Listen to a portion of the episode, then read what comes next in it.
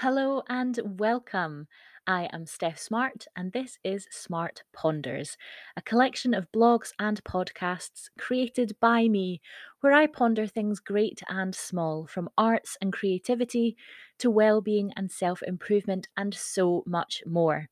You can follow me on Instagram, Facebook, Twitter, and Pinterest with the username at Smart Ponders. Today's podcast is an audio recording of the blog titled is failure becoming a fail safe? Over the past five years, I have seen a big change in the attitudes of students, the relationship that they have with failure and failing. So today's ponder is going to try and make sense of what the change is, why that might be, and consider what we can do about it. So I first started lecturing back in 2017 most of the classes I taught at the time were part of the HNC, so the Higher National Certificate in Acting and Performance.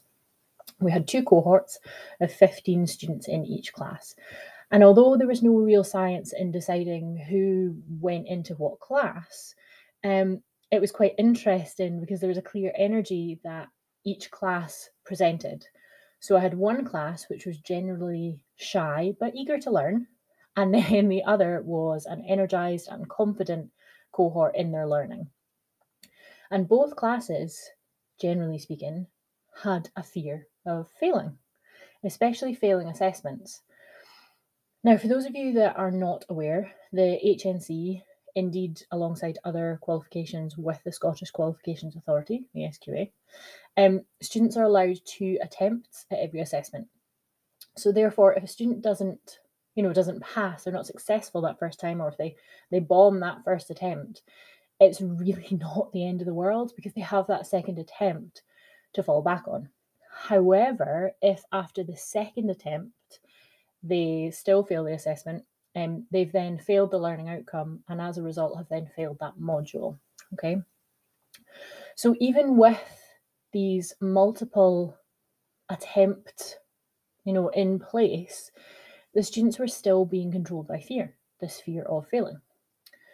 And my thoughts are kind of split 50 50 on this one because I think about my current um, learning journey. So I'm currently doing a TQFE, so a teaching qualification in further education. And of course, I don't want to fail, just like the students. But I am also not envisaging failure. And so I wonder if this could be what the difference is. And I'll come back to it later to kind of unpick what I mean. Um, and the other side of me as an education an education practitioner um, is I encourage failure, um, especially within the context of drama, because you know you do something time and time again, and each time you do something different, and that's that's part of the process in in creating performance, in creating character. So you have to have those moments of failure, and as they say, first attempt in learning, fail. So now, five years on, there is a clear shift with the student mindset that I've noticed. And to clarify, I'm making generalizations here from experience um, and absolutely acknowledge that it's not every student. But the truth is that the number of students who are being affected by fear and failure is increasing. With half of a class not showing up for assessments, is fear still actually the driving force here? Or is it some form of expectation that they've set for themselves as a form of self preservation. And what I mean by that is, has failure become the fail safe? So, have students set their expectations of themselves so low intentionally so as not to be disappointed? A mindset of, well, if I don't try, then I can't fail. But you can. And with that attitude, sadly, you more than likely will. And obviously it goes without saying I don't want that for them. I don't want that for any of my students that I teach. I want them to be able to see what it is that I see, that potential in each and every one of them. And so, thinking of reasons of why students failed, I have narrowed it down to these, these main reasons. So, number one, that there is a lack of confidence or lack of belief. You know, they think they're not able to pass, so they don't try. Number two, it's actually a lack of preparation. So, similar to number one, whether it's not managing time or not engaging with the work that they're being asked to do, they then avoid the assessment because of the lack of preparation. And again, a case of I'm not ready to pass and I'm not comfortable enough in myself to try. Number three, fear of embarrassment. So, could it be that the student has done the preparation but is so scared to get it wrong that they then avoid it altogether. Kind of like a form of self sabotage in a way, which is not always a conscious decision, actually. And particularly, I think about within the context of drama, just how applicable that is, especially if a student has to perform a monologue, for example, that fear of embarrassment. You know, what if I get up there, perform, and it all goes wrong? Um, and part of the process is that there will be points when it does go wrong, but you have to embrace that because if you can't embrace that, then you're going to find it really difficult to be able to progress in your own development of your craft and of your skill set. So, number four, is it lack of interest? Is it that they've signed up to do something, but along the way realized it's not for them? And rather than admit that, which is absolutely fine to do, they detach themselves from the reality of the assessments, kind of burying their head in the sand a bit with that one. Or number five, is it about capacity?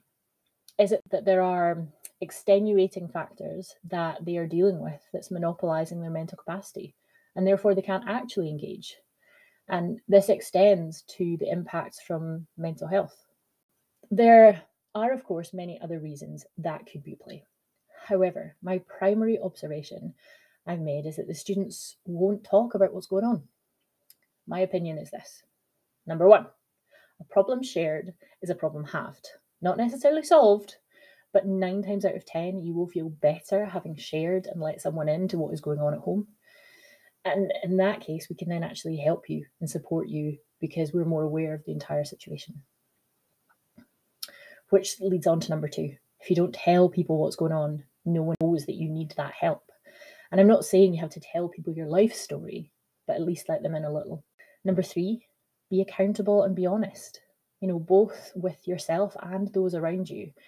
If you haven't done the work, admit that, own that decision. It's the one that you've made. So now let's learn from it. Let's choose not to avoid not doing the work again. Number four, if you're struggling, take the help that's offered to you. It's all well and good everyone trying to help you, but when it comes down to it, you need to try and help yourself too. So, failure has become a bit of a dirty word over the years, and yet it's one of the most human responses we have. Think of when a toddler is learning to walk. They don't give it one shot and then decide it's never going to happen.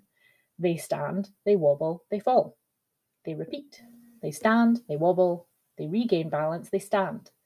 They lean forward, they fall. It goes on and on, but at the end of it all, they learn to walk. They don't give up. All through our childhood, we have tried to learn things, made mistakes, failed, then learned the thing. Fundamentally, it's how we learn. Now, as that same person who learned to walk, you're all capable of learning something new. So, listeners, ponderers, let's work towards not accepting failure as the failsafe. Let's not accept it as a given, and let's work at being honest with ourselves. Speak up when something isn't working, and not to admit defeat before the first try. After all, it's not the failure that's important, it's what we do after it.